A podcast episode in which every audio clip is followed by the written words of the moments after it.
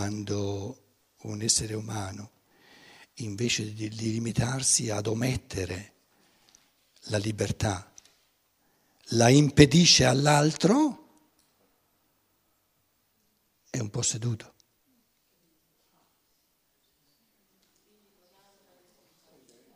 Com'è? Ha un'enorme responsabilità che è quella di aver reso possibile attraverso la sua enorme omissione questo essere posseduto. Intendiamoci bene. Nessuno Nessun essere umano può diventare strumento di, di, di, di forze controumane se non per omissione propria. E questa omissione propria è la responsabilità specifica, enorme dell'essere umano.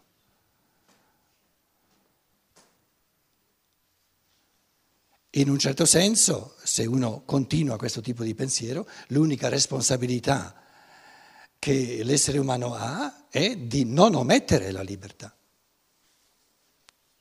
Immaginiamo una cultura che ne ha paura, che la libertà la mette sotto sospetto come se fosse una cosa, eh, come dire, di, di, di, di sobillamento, di, folle, eccetera, eccetera, eccetera, è, una, è, dire, è, far di tutto perché la libertà non abbia neanche la possibilità di crearsi. Allora tocca all'individuo dire no, l'unica cosa L'unico bene morale è di sentirmi responsabile di giorno per giorno, ora per ora, minuto per minuto, di non omettere, di realizzare ciò che è libero, ciò che è creatore, ciò che è artistico, ciò che è individuale, ciò che è intuitivo.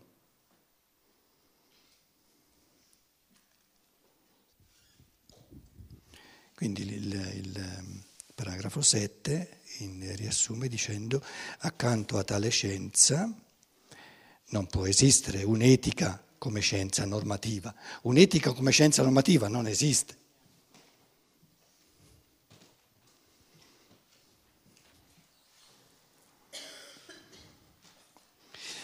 Allora a questo punto ho pensato che qualcuno di noi, anzi tutti noi, a maggior ragione si chiede, ma allora torniamo a questa, a questa intuizione morale, a questa sorgiva che tu continui a, a, a riferirtici, ma rendicela un pochino più concreta.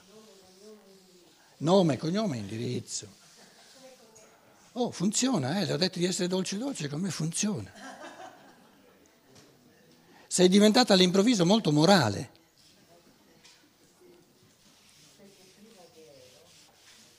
omettevi la dolcezza nei miei confronti.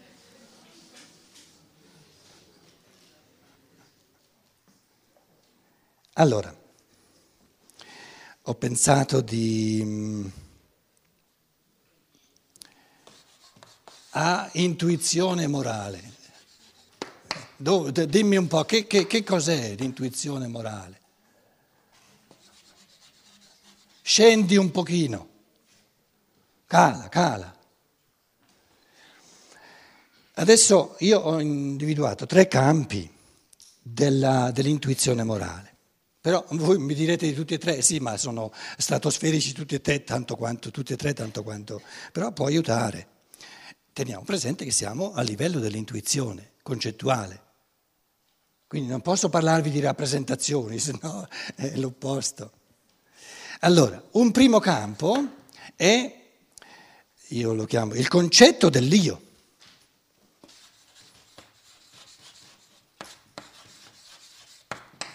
Dell'io, mettiamo il maiuscolo. Quando io so, e questi sono tutti pensieri, non sono rappresentazioni, state attenti che adesso io cercherò di esprimere pensieri, non c'è nulla di rappresentazione, è importante che non ci sia, se no non è questo primo... Capito? Però questi, questi, pensieri aprono campi. Ah, adesso capisco qual è, sema, qual è il campo di la sorgente dove io posso, posso eh, cogliere concetti individualizzati anche di comportamenti, di azioni, poi trasformarli in rappresentazioni, eccetera. Il concetto dell'io. Se io mi dico il morale, tutto ciò, il bene morale, il tutto, la somma del bene morale, guardate che non ci sono rappresentazioni in quello che sto dicendo, sono tutti concetti, la somma del bene morale è la, rappresent- la, è la, la realizzazione dell'io. Non ci può essere altro bene morale che non la realizzazione dell'io. Che cosa ho io a disposizione del mondo? Il mio essere. Io non ho a disposizione che lo gestisco io, l'essere della rosa, affari di chi l'ha creata. Non ho a disposizione l'essere del mio amico, affari suoi. Quindi in campo di creazione, che, che, che è responsabilità mia, ho soltanto il mio io, il mio essere. Quindi il concetto dell'io è importantissimo perché allora io mi dico che cosa è compreso in questa, in questa realizzazione dell'io, in questo concetto dell'io? È, è compresa tutta l'evoluzione, tutta l'evoluzione è realizzazione dell'io. È chiaro che con questo primo campo del concetto dell'io io esprimo qualcosa di infinito in fondo però è tutto concettuale. Perché cosa fa parte dell'io? Cosa va contro l'io? Sono tutti concetti, sono tutti pensieri che ognuno si può fare. E fanno parte di questa sorgente dell'intuizione morale. Sapere che cosa fa parte del concetto dell'io, che cosa fa parte dell'io e che cosa non fa parte dell'io.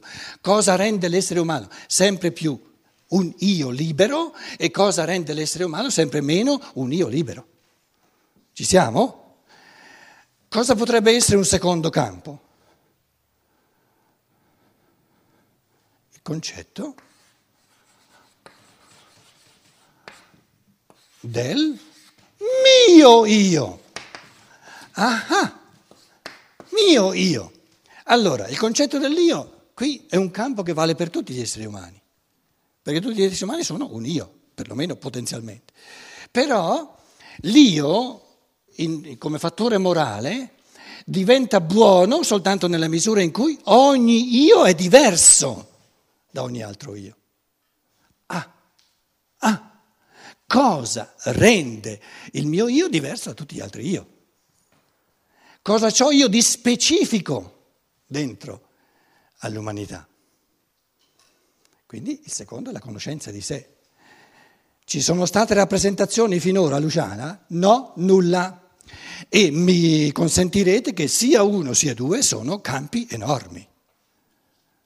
Ora, nel concetto del mio io, io ci ho aggiunto, si tratta, allora, l'evoluzione, qual è la legge fondamentale dell'evoluzione dell'io? È la sua individualizzazione. Quindi la legge fondamentale, individualizzazione. La legge fondamentale dell'evoluzione dell'io è che l'io umano è destinato per natura, porta in sé il dinamismo a individualizzarsi su tutta la linea finché alla fine non c'è più nulla, né che io pensi, né che io ami, né che io faccia che sia uguale a quello che è di un altro. Sarebbe un impoverimento pauroso, orribile dell'umanità. Allora, in che modo il mio io individualizza, specifica l'io umano? Cosa c'è in me di diverso da tutti gli altri esseri umani? Tutto da cogliere a livello di intuizione morale. Voi direte una cosa non facile, certo, perciò abbiamo diverse vite, tra l'altro, non soltanto diversi giorni, diverse vite, però è un conto non avere la minima idea di, di, di queste belle co- cammini di evoluzione, è un conto farsi, farsi dei, dei, dei concetti, e questo è il compito della filosofia della libertà, per esempio tutti i pensieri di questo dodicesimo capitolo eh, trattano l'intuizione morale, la fantasia morale.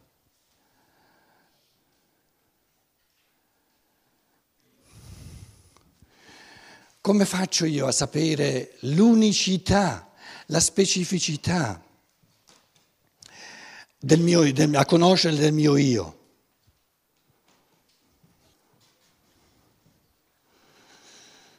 Diciamo come, come come indicazione terra-terra, deve avere il coraggio di fare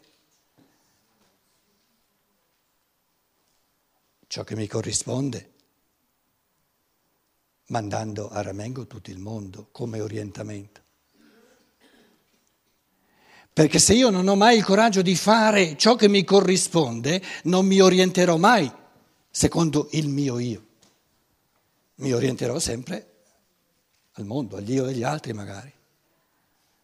Quindi una morale, il bene morale, senza il coraggio di fare i cavoli propri non esiste. E nessuno ha il diritto di sindacare, l'abbiamo detto. Giuda dice, io vorrei provare, non lo so, vorrei provare se ammazzarmi mi corrisponde, mi porta avanti. E il Cristo cosa gli dice? Provaci, provaci. Dopo il Giuda dopo morte, l'ho scritto il libricino, dice, è eh, una bella cavolata. E vabbè, adesso lo sai, torna sulla terra, la prossima volta vivi 80 anni. Agostino. Non sei più impiccato. Glielo deve proibire il logos di provare ciò che gli corrisponde. E no, e se no eh.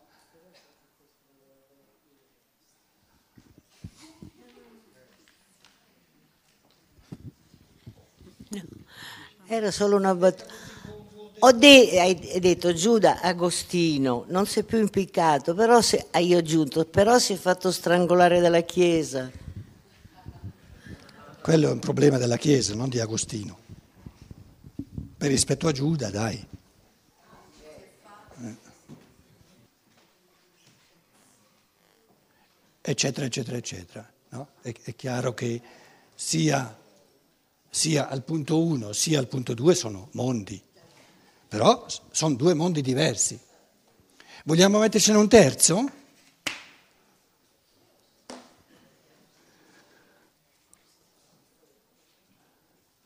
Il concetto, potete trovarne anche altri, eh? questi tre mi sembrano ricchi abbastanza da... Poi tutto quello che trovate mettetecelo o sotto 1 o sotto 2 o sotto 3. Omne trinum est perfectum. Il concetto? Oh, io voglio sapere chi sono io come diverso da tutti gli altri. In che cosa? Qual è il mondo in assoluto in cui ogni io umano è diverso da tutti gli altri? La sua biografia. Il concetto della mia biografia.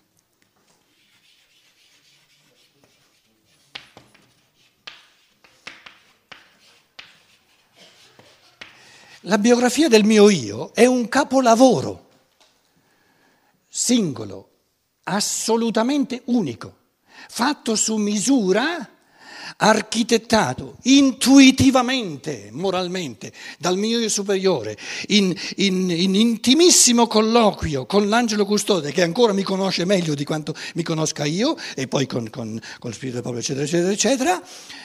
E la, la domanda era voglio rincarnarmi, voglio ritornare sulla terra, eh, tutto, tutto il, be- il, bene, il bello e il buono. Io come essere umano lo posso vivere soltanto sulla terra, muoio, muoio dalla voglia di ritornare sulla terra e mo che faccio stavolta?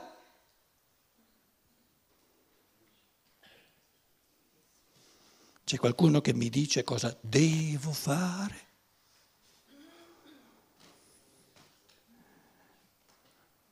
So in base a tirare le bilance, tirare le somme, ciò che sono già divenuto. Ciò che sono già divenuto, poca roba. Comunque non è interessante perché lo sono già divenuto. Ciò che ancora posso divenire, realizzare del mio io, lì sì, ce n'è un sacco. E cosa scelgo io la prossima volta?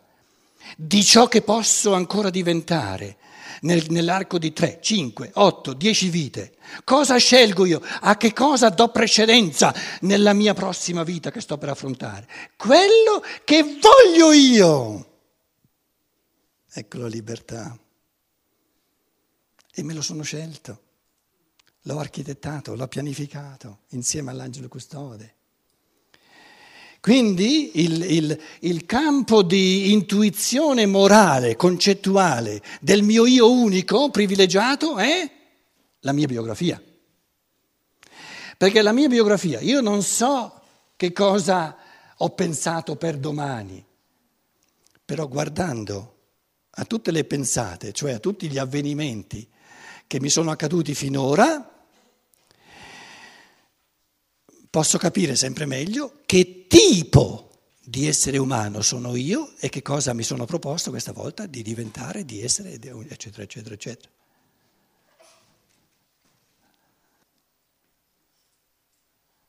Che cosa ho voluto io liberamente, individualmente, artisticamente, per domani? Ciò che mi capita.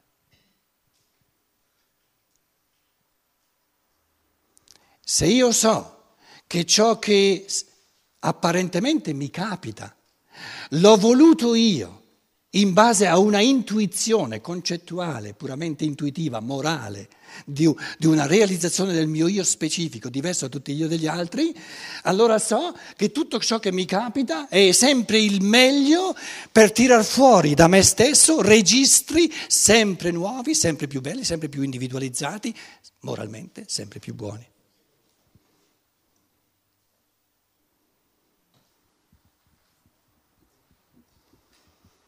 Quindi il sommo della moralità è il quasi sommo è l'amore al karma, al proprio karma, e il sommo è l'entusiasmo per il karma.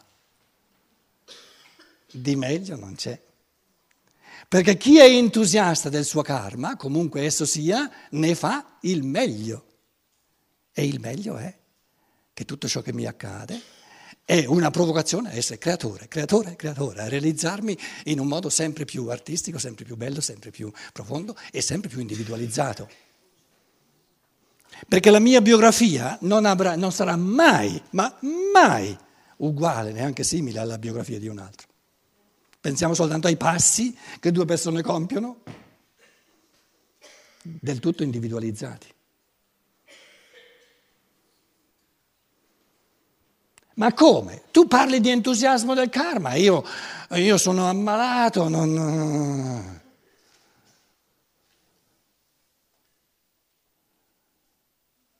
Sempre detto, una persona nella cui vita tutto va bene è un poveraccio in canna. Picchio, eh, picchio. Una persona come un Dante dove tutto va male, eh, quello sì, quello sì. Quello sì, eh? Eh?